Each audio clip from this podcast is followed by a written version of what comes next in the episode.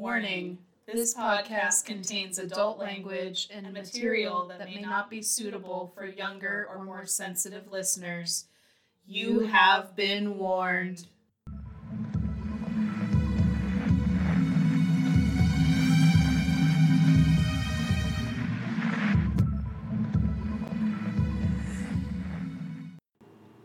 Welcome back to the town that only appears every hundred years under a sacrificial blood moon, this spooky show. We're the spooky sirens that lure you to join our terror commune with our irresistible voices, the Ghoul Babes. I'm the vengeful sea siren who has her own signature fragrance, Drown Town by Asphyxia Waters. Please I'm welcome to the Vivian. stage. Right? I know. Such a mm-hmm. drag name. Somebody can steal that, by the way, is their drag name. Totally 100% stamp of approval. Just let them know that you got it from us. Yeah, just give us credit. Yeah. Don't touch me. My mom won't take me back. I'm Jade. it's true. we don't want that to happen.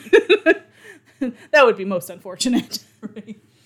And today we have returned to the realm that we love so, so much that of the paranormal in this week's episode the return of the fabled hometown haunt. Ooh, spooky.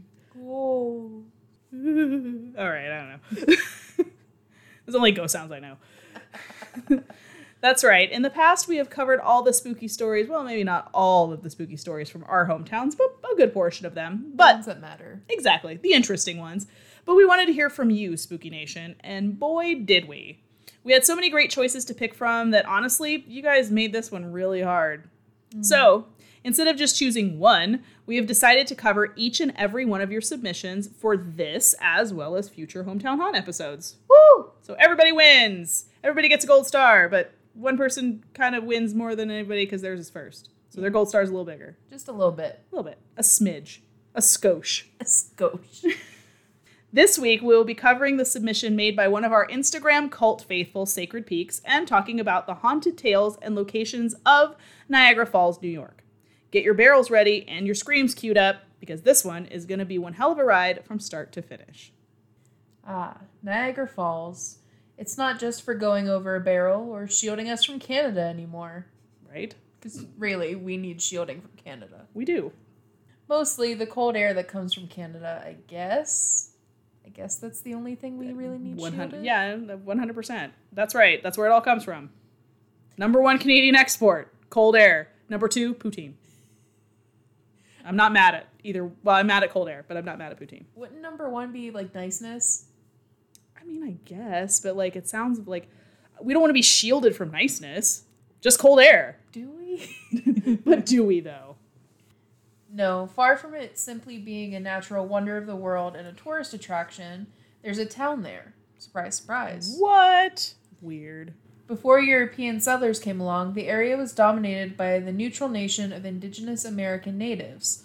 Settlement began in the 17th century with the arrival of Frenchman Robert de La Salle, who built Fort Conti at the mouth of the Niagara River in 1679, with permission from the local Iroquois tribe.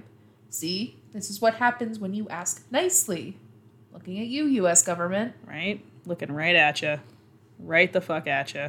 But with the influx of settlers was a spark that set into motion open hostility between the newcomers and the local tribes over the lucrative local fur trade. By the end of the 19th century, the city became a heavy industrial area, thanks in part to the hydroelectric power potential of the river. Tourism was considered a secondary niche outside of heavy industry and production of chemicals. Speaking of chemicals, in a bit of infamous news from the area, the neighborhood of the pleasant sounding Love Canal. Ooh. It sounds like an adult bookstore It does. or a sex shop. Or a drag queen. Come on down to Love Canal. No. I don't want to. I'm good. I don't want to now. I think I need a grown up.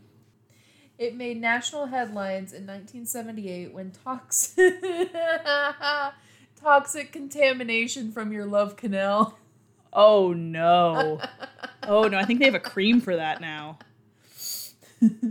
That's somebody needs that's someone that needs to go to the free clinic. The toxic contamination came from a chemical waste landfill beneath it, causing then President Jimmy Carter to declare a state of emergency, the first one ever made for a non natural disaster. Hundreds of people were evacuated from the area, many of whom were ill due to exposure to the toxic waste in their love canal. And the love canal. Ugh. Ugh. The canal of self love. Oh no. No, no, no, no, no. there's there's an image for you, Spooky Nation, and you are welcome for it. This is to get back at Brad for that I peel you banana thing you sent, and I can't get it out of my fucking head. the city's main economy today is based around the much cleaner industry of tourism, and with attractions like the falls themselves, the Cave of the Winds, and Prospect Point with its observation tower, it's clear to see why the change was made. But a long history with a somewhat violent past also clearly left its mark in many other places in the city. Places which we are going to talk about right. Wait for it. Now. Well, let's get into it, guys. And you can't have a show about haunted hometowns without at least one haunted hotel story, right? Well, good news. We have several. the first of which is the famed and famously haunted Greystone Manor. It was built in 1865 by the original owners, the Root family, being wealthy Victorian area area again with the Victorian area. I can't get it out of my fucking head. You're really obsessed with Victorian areas. It's funny because they weren't. Maybe we need to find a little uh, sleeve for you. I know. Apparently, I'm bothered by all that hot mahogany. Ow. That was a really bad prayer. Just as funny the second time. I know. It was built in 1865 by the original owners, the Root family. Being wealthy Victorian era socialites at the time, you can bet they had some rich person hobbies. They were famous for breeding racehorses and even had a quarter mile racetrack on the property at one time called Roots Trotting Park. Was only trotting allowed in said park? What if I preferred a brisk canter? Ugh, Victorian first world problems. Anyways, because of the close association with horses, often ghostly carriages are heard around the property, as well as the sound of disembodied hoofbeats. Interesting. Yes. Most of the rooms in the inn have experienced some sort of spiritual or paranormal activity. Even the basement, where a dark shadow mass has been seen repeatedly in a corner of the room. Risers had to be added to the basement steps since a feeling of having your ankles grabbed and tripping was so common on the staircase. And they're sure people aren't just clumsy. Or just hiding under the stairs fucking with people. Oh like, oh my god. like, like just reaching out and grabbing people's ankles. If I was a haunted hotel, Oh, I would pay somebody to do one that. hundred percent. Yeah. Like, I would do that for free. They wouldn't have to pay me. Like give me a room every Yeah. you know once Give me a room and board. I'll be like, you want me to do what? Done. Do you want to negotiate pay? Nope. You've given me everything I need, sir. Done. When do I start? like that's crazy, but yeah, apparently the stairs were a uh, were a problem. Were a problem point. Pets and children also reportedly shy away from the basement area due to a reported vortex under the staircase. Arguments between disembodied voices of a man and a woman have been captured when no one else is around, and jars are pushed off of shelves by unseen hands. Well, that's just rude. That's just disrespectful and a mess. Like, who's gonna clean up this basement? You, disembodied ghost, skulking in the corner, hiding under the stairs, grabbing people? Rude. A strong male energy is felt in the green room, the room where the patriarch of the Root family, Curtis Root, died after an accident involving one of his beloved racehorses. A passing train startled the steed and caused it to rear and fall backwards, crushing Mr. Root. Yikes. What a way to go. Yeah, smashed by a horse. Please tell me somebody put that on his tombstone. Here lies Curtis Evander. I'm making this up. Root, crushed to death by a by a horse. That would be amazing. It's like when we were in Tonopah and they were like died by poison, died Yeah. because life was just too hard. And then you've got Curtis crushed by a horse. Smashed flat by a horse. Curtis crushed by a horse root. like that's his nickname. Yeah. He just That's never- his middle name now. Yeah. Crushed by a horse. Oh my god, that's unfortunate. But he didn't die right away. Oh, that either. sucks. That's even worse. He succumbed to internal injuries after a few weeks of bed rest. So, yikes. So, he like lingered. That's not good. Cigar smoke and a man's whistling is often sensed here, and there are reports of being touched and followed by Mr. Root's ghost after staying in his room. Creeper. Also, being apparently quite the ladies' man in his day, the spirit of Curtis Root seems particularly drawn to the guests of the fairer sex. Get it, player? Or don't. Maybe ask permission first. I mean, I don't know. Maybe seek consent. I don't know. I mean, do ghosts have to do that? I would assume. I guess. Yeah, sure. It's a ghost. Just follow. Oh, he does follow you around, apparently, though. Yeah, I'm just gonna throw that out there. Consent. Consent. Moving Consent on. ghosts. The Red Room, which is currently a bedroom, was not originally a bedroom. It used to be the upstairs parlor. Sightings of an older woman's spirit are most reported in this room, and it's believed to be that of Flora Root, the youngest daughter of the original owner. She never married and lived in the home for another 24 years after inheriting the property on her parents' deaths. People staying in the room have reported this spirit watching them while they slept or staring out the window. They have experienced sensations of choking as well, or an overwhelming sadness, only to find redness or marks later on their necks. Creepy.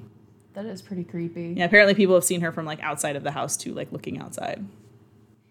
Creeper. Yeah, I was like, so apparently like like father like daughter. Jesus, creepy family. He follows you around, she tries to choke you. I don't like what the fuck was going on with this house. What is what is happening? The kids' room is located on the servants' wing of the house. So, very commonly in this era when houses were built, especially large houses, manors like this, one side of the house would be for the owners, the people that lived in the house. The other side of the house, like a duplex almost, would be for servants' quarters. So, this is in the servants' wing of the house.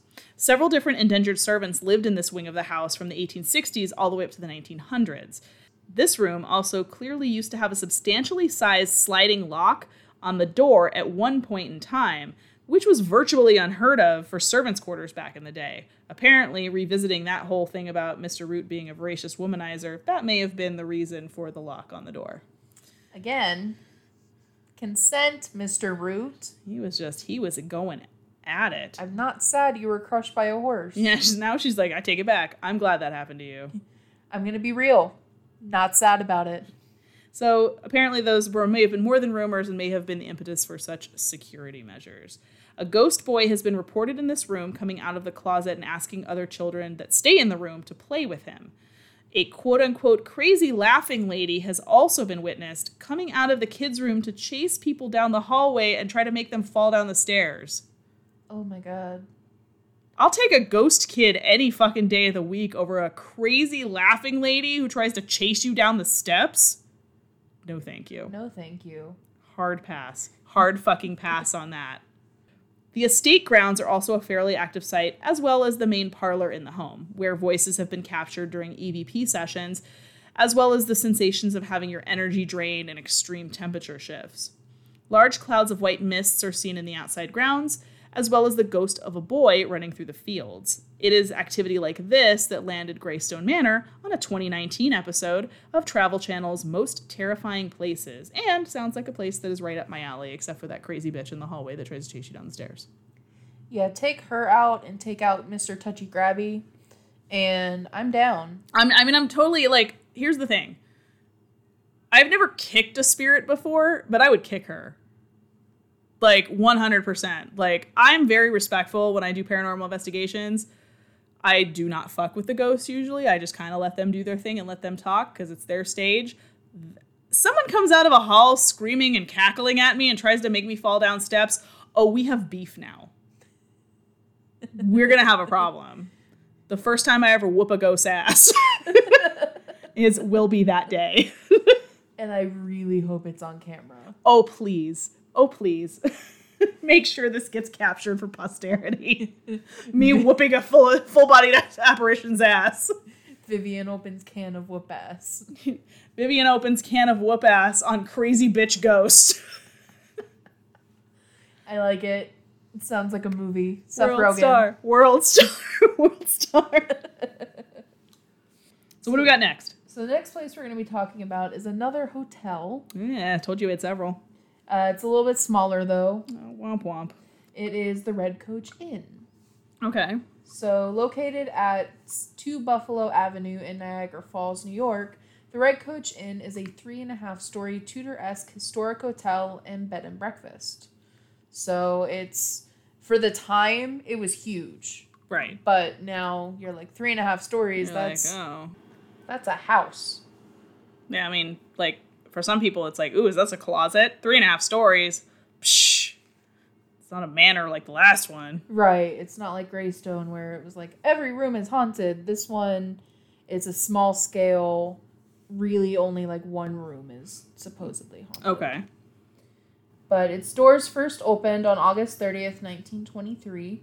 The owners, William Scholkampf and Charles Peabody, wanted the inn to resemble that of Bell Inn in Findon, England. Just some fun history knowledge for you, spooky listeners. Because we know you love that stuff. I am nothing if not a random fact drawer. Random fact generator. Yes.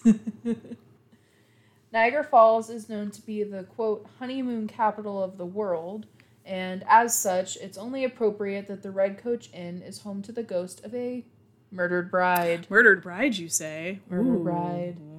How fun.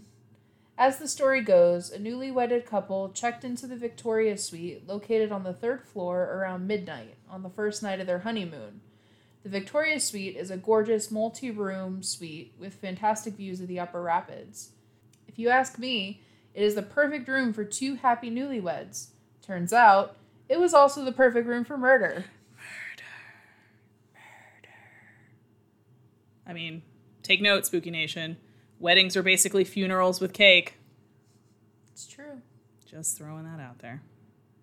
So the following morning, the unnamed bride was found, quote, bludgeoned to death on the master bed, her face crushed on one side. Ew. Yeah. She had been beaten by her husband with a candlestick that he grabbed off the mantle. Let's say it all together, class. Douche. Since the murder, staff and guests have, quote, reported seeing a woman wearing an old fashioned lace white dress roaming the hotel. On an episode of Celebrity Ghost Stories, Barry Copel recounts his spooky encounter with the ghost bride. Tyler was very frightened, and you you don't know what's what's going on in a, in a dog's mind or instincts or, or senses, but you know when a dog is frightened. You know, you pay attention to that. And I looked in the direction that he was looking, and I saw this woman coming through the wall. I was just dumbfounded. You could see right through her, and she was dressed as a bride old fashioned looking. Earl and I were terrified. She stops and turns toward Earl and me. You could see the face was not a whole face, it was a face that had been mutilated. The whole head was caved in. Then she came toward us with this look of anger and accusation. The expression almost said, You killed me. The other ghost that roams the hotel is that of a four year old girl. Before coming to the Red Coach Inn, the property was once horse stables. There was a massive fire that destroyed everything, and in the wreckage, a little girl was found burnt to a crisp in one of the charred stables. It's said that she still wanders the hotel. Yeesh. I mean, if I was a little girl and I burned alive, I don't know if I would want to. St- I mean, I guess you don't really have, a choice. Yeah, I'm like, I think that was like kind of where you died is like, especially if you die like a tragic death, it makes an imprint, and I don't, you don't really have a choice but to stay there until you either move on or you're released from the place that you, you know, you have unfinished business or whatever. Or a lot of times they don't even know they're they're dead. I think. That's true. I take that back. Rewind. So, in addition to the ghost sightings, guests and staff have also reported items being thrown to the floor, feelings of, again, being grabbed or rubbed. Ooh. Yeah. Hmm. Doors opening on their own, and the alarm's motion detector going off when the building was seemingly empty. One final little spooky fact uh, there were portraits that had to be removed from the hotel because the eyes were said to have followed the guests around their rooms. Oh, creepy. Very. Creepy portraits. Gotta love creepy portraits with moving eyeballs. Are they sure nobody had just like cut the eyeballs out and we're just standing behind them and just watching people from the hallway, like in every like Looney Tunes cartoon or like creepy, you know, Victorian horror movie I've ever seen where somebody's like spying on someone staying in the house and they cut the eyes out of the portrait? Again, job that I would take. 100%. Hire me. You don't have to pay me. I would do that shit for free. You just stand there. Just, just, and all you gotta do move your eyes back and forth, just like, and then wait, and then wait for him to look and go like, was that portrait's eyes moving? And then you just get really still, and just try really hard not to blink, and then look right at him. look right, make direct, long-term eye contact. really uncomfortable eye contact. Just saying. Hire us. Right, totally. 100%. So that's the Red Red Coach Inn, which is just the one room is haunted, but it's aside from the little girl. So moving on, and the next spot on our little bit of a spooky tour, um, we're gonna talk about something that's not a hotel or a bed and breakfast. But guys, I feel like we're about to have a very Phantom of the Opera moment here, minus the crashing murder chandelier, Aw. or or murdelier as the professionals would call it. Murdelier. You're welcome. Next up on our haunted virtual tour of Niagara Falls is the famous Rapids Theater. The theater opened on September 1st, 1921. It opened originally as a vaudeville stage and movie theater, including a grand balcony and a domed ceiling. Many acts and performers have found a home here, including the Three Stooges, Stone Temple Pilots, Mac Miller, and the Dropkick Murphys. Oh, rest in peace. Oh, Mac Miller. Yeah. I was like, the Dropkick Murphys died? Nobody told me. No. I mean, their career might be dead. I don't. They're not. Hey, rude. Somebody's got to play St. Patrick's Day forever, forever. Okay, come on, come on. It's, it's true. But yeah, I meant Mac oh. Miller. The theater was booming with acts and film shorts from its opening, but it's also seen many incarnations. Originally operating under the name of the Bellevue Theater, it was closed in 1928 and then reopened in 1929 by the Shea Publix Theater Company.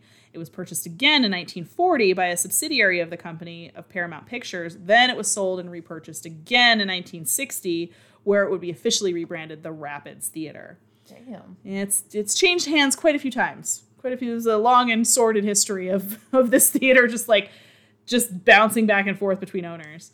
Business would see a decline, and the theater would close, then reopen as a discotheque in 1974, which would then close in 1995, and then be reopened yet again as another dance club called the Masquerade in 1996. In 1998, the Little Theater that refused to die even operated briefly as a nightclub Oh my god. Right? The theater would continue to trade ownership, passing through various hands from the late 90s all the way into 2007, when it was purchased in a tax foreclosure auction by current owner and native Niagara resident John Hutchins for $85,000. Oh my god, that's a steal. Right, which this was purchased back in the like by Shea Publix back in like the 30s for like $250,000 or 500,000 dollars. It was like a ridiculous amount of money. Like triple digits. And then he repurchased it for $85,000. That's like less than a fucking house. Yeah. That's a song and a dance maybe. and maybe a finger. A middle one. Bitch take my money. Bitch take my money. Bitch take my money. But what would you do without your middle fingers? That's true. I would have a I would have it'd be a struggle. Struggle bus. They'd have to take my pinky, like Yakuza. Yeah. Pinky Pinky's Pinky's the way to go with that. But while the history of the space is indeed fascinating, we're here for spooky stuff. The theater gained national attention after being featured on a 2011 episode of Syfy's Ghost Hunters, and bills itself as one of Western New York's quote most haunted locations. Doors have been known to open and close by themselves, as well as voices and footsteps being heard where there's nobody else around. The crew and stars of Ghost Hunters were even astonished by, quote, the high amount of paranormal activity that every single member of the staff has experienced, unquote. So, like, everybody apparently that works there has had something weird and something paranormal happen to them at some point while they've been employed. While shooting, the producers said that they heard a woman's voice through the air ducts when nobody was up there, and that they saw shadowy apparition walking across the stage and near the bar. The venue offers haunted tours and investigations for intrepid paranormal investigators, starting at 7 p.m., but offering no end time. Oh, The- interesting. Right? The theater claims on their website that the reason for the question mark, you know, goes till question mark, is, quote, sometimes there is so much activity that people don't want to leave. So, hey, check it out if you're in the area for some good old fashioned ghostly encounters of the theater kind. That's a really good deal on ticket price then too. Yeah, I think usually usually- I think it's like 50 bucks. I think I looked it up. That's not bad at all because usually it's like here if you were to say go to the haunted museum, Mm-hmm. It's you know anywhere from fifty to seventy five dollars Yeah. for an hour tour versus this one's fifty dollars for a whenever you want to For leave. basically whenever like the activity stops. Yeah. We're going until this ghost party fucking stops. The party don't stop till the ghost walk in. Okay, continue. I like that we were both trying to make a song reference right there. Mm-hmm. So the next stop on our tour is the Van Horn Mansion. Ooh, mansion. So another eh? home. Cool. The Van Horn Mansion was built by Judge James Van Horn in 1823. The judge, originally from New Jersey, you know, I don't know why he left. Because, as we all know, Everything is legal in New Jersey. he settled in Newfane in 1817 and, as we just said, built the Georgian style mansion in 1823. It was the first brick home in Newfane and home to 16 rooms and 5 bathrooms. Wait, wait, wait, wait, wait. 16 rooms. Okay, are, those aren't all bedrooms though. No. Okay, I was gonna say, God damn, and only five bathrooms? That's just mean. I was thinking it too of like that's quite you know That's disproportionate, but you know I'm If we're counting study- living room and library and like other rooms, then okay, fine. Then I'm not mad at it anymore. Still 16 rooms is a lot. That's a lot. That's a big house. I have like four rooms in my house. I think most people have like four rooms in their house. Fucking aristocrats. First world problems, yo. Ooh. Victorian first world problems. We have 16 rooms in our house. We have five bathrooms. We have no indoor plumbing. I need a peanut pot. we have to cover all the chair legs. Because chair legs are sexy. I want to spin off of our show of us just reading stuff in like spoiled Victorian voices. Oh, please. Oh, yes, please. Spoiled Victorian, like Victorian, like aristocrats, be like, mm, I had to piss in a pot this morning. The pot was cold. I'm Vivian. I'm Vivian. I'm this. I'm going to die of the flu in a month. If you guys want to see this, make sure to comment, comment, Comment. comment. Let us know. We still have to do our Cletus and Cletus show too. True. So turn that shit up. you if you want these things, you have to let us know. have to ask. So the mansion is located on Lockport and Olcott Road on Route 78, and of course is said to be haunted. of course, we would be covering it if it wasn't. Yeah, so let's dive into that. During renovations to the mansion, roofers claim to have witnessed faces in the windows of the vacant mansion and lights flickering for no reason. Carpenters at this time also claim to have had spirits appear to them, one of which being Melinda Niles Van Horn, late wife of James Van Horn Jr. Melinda died a year after her marriage to Van Horn Jr. Womp womp. That sucks. She caught the flu. Oh. What's that? Dysentery. Mm. Because I have no indoor heating. I got chlamydia. Oh my god. Oh, that took a turn. We're not talking about the intoxicated, like the toxic love canal anymore. I'm sorry. We're not talking about the toxic love canal. That was all I could think of. All you could think of was chlamydia? yeah. I was trying to think of things that we don't have. You heard it here first, Spooky Nation. All Jade could think of was chlamydia. In all the diseases in the world, that's the first one she could think of. I was thinking of things that like we have cures for now.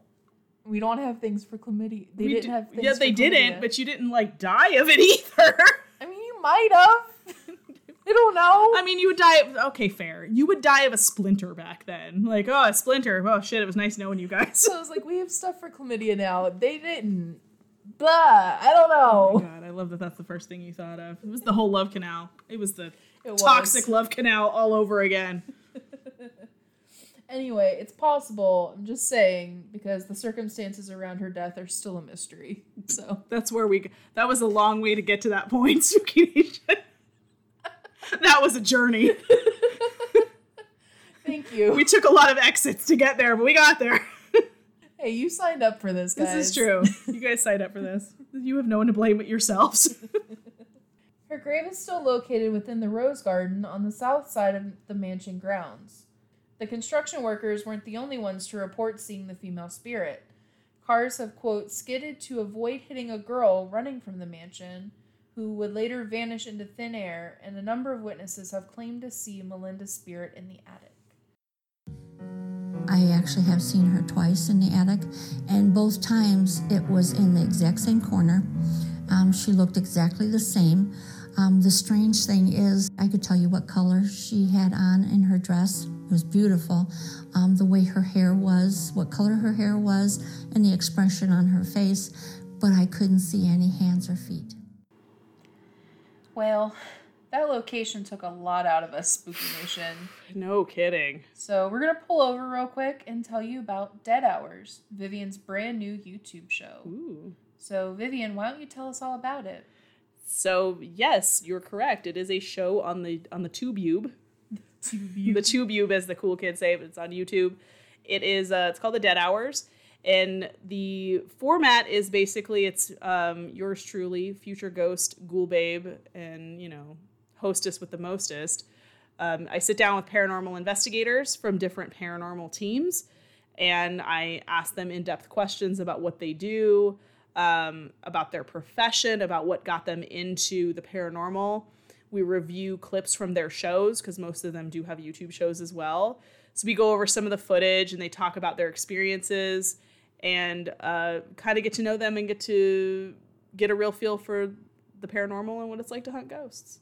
Very cool. Now, have you had an episode up yet? I have now that's that you mention it. I have had an Oh. episode, so uh, I will have probably two by the time this airs, uh, if not three.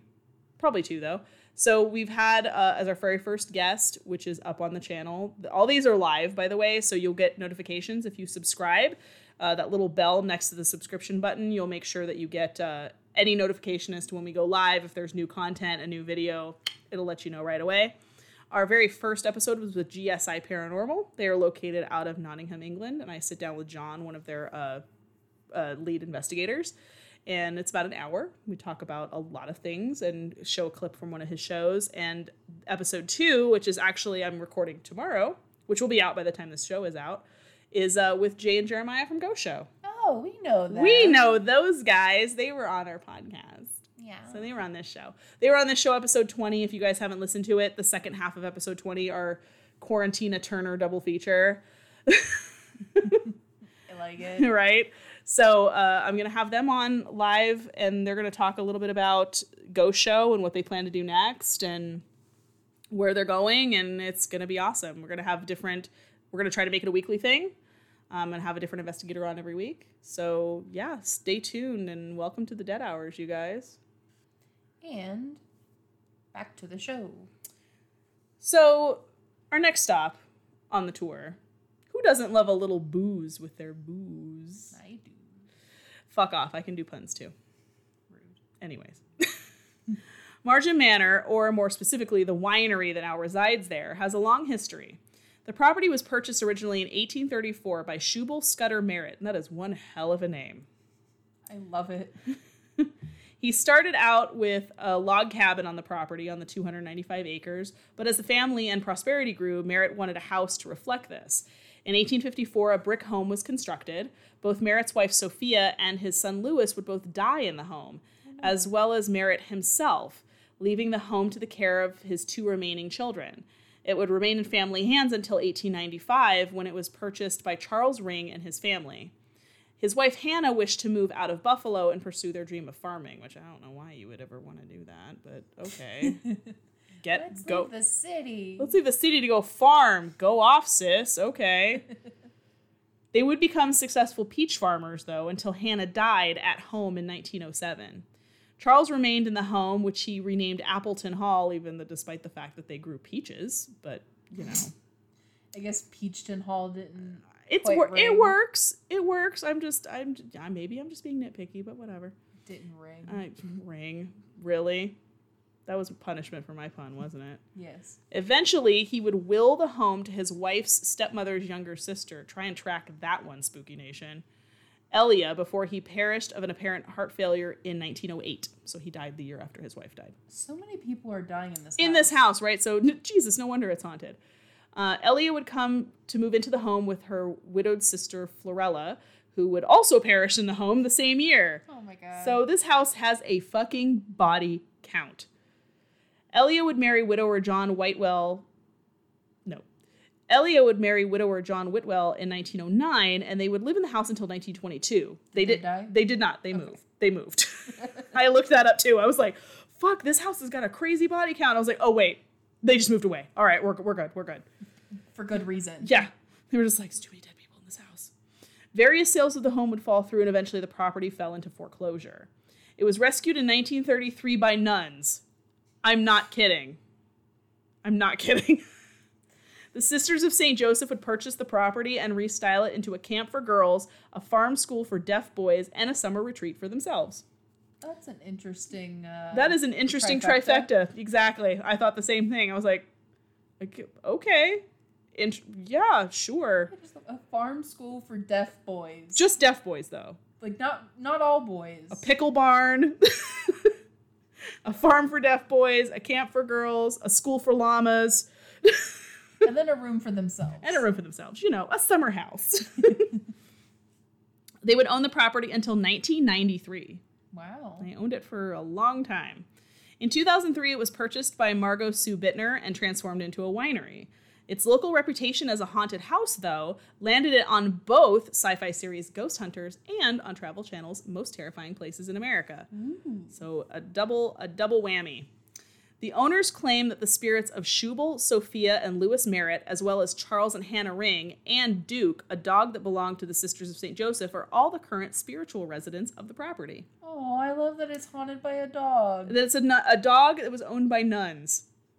I don't know why that's funny to me, but it's funny, It's a funny image. right? I, I just I picture a can't- dog with a little nun habit and like a cross collar and like I don't know why I'm picturing this. But it was just I was like, why am I snickering while I'm writing these notes? Why is this funny? Why is this mental image funny? It's just funny. I can't explain it. But EVPs have been picked up by investigators as well as photos of body-shaped mists have also been captured on site at the winery. Ghosts and a good bottle of wine sign me the fuck up, Yeah, it sounds like fun. right? Sounds like a fun weekend. But yeah, it makes so much sense to me that this house with such a high body count would. Oh, for sure. Like there I was like I was like, who else died in here? Jimmy Hoffa? Jesus. Like this house is just snaking people fucking left and right. Speaking of snakes, Oh, that was a that was a purposeful segue. segue. That was the word I was looking way? for. A snake way. What? It wasn't purposeful actually. I said snake and then I was like, oh, it is snakes. that was an accident. Happy accidents. Anyways. So the last stop on our tour is going to be Lake Ontario. Okay. We're going to be talking about the Lake Ontario serpents. And technically, they're attributed as a Canadian legend. It's Lake Ontario. I'm going to rule that we have joint custody with visitation on the weekends. Okay. Okay. So much like the Loch Ness Monster in Tahoe Tessie, Lake Ontario has a serpent of its own. It has many names, but I'm going to call it Gassy. Does it owe you does it owe you about tree fitting? It About- does. About tree fitting. If you want to be scientific, it's Gaasyendietha, but her friends call her Gassy. But her only her close crew calls her gassy. I need to pee in pot. My best friend is Gassy. She died from it. her abdomen swelled up and everything. Ew, it's not a good look. Anyway, there have been many sightings of Gassy since before the Columbus exploration. Back then, they described Gassy. Every time I say it, it just It just makes me smile. laugh. It makes me snicker, and I'm really trying hard to be quiet.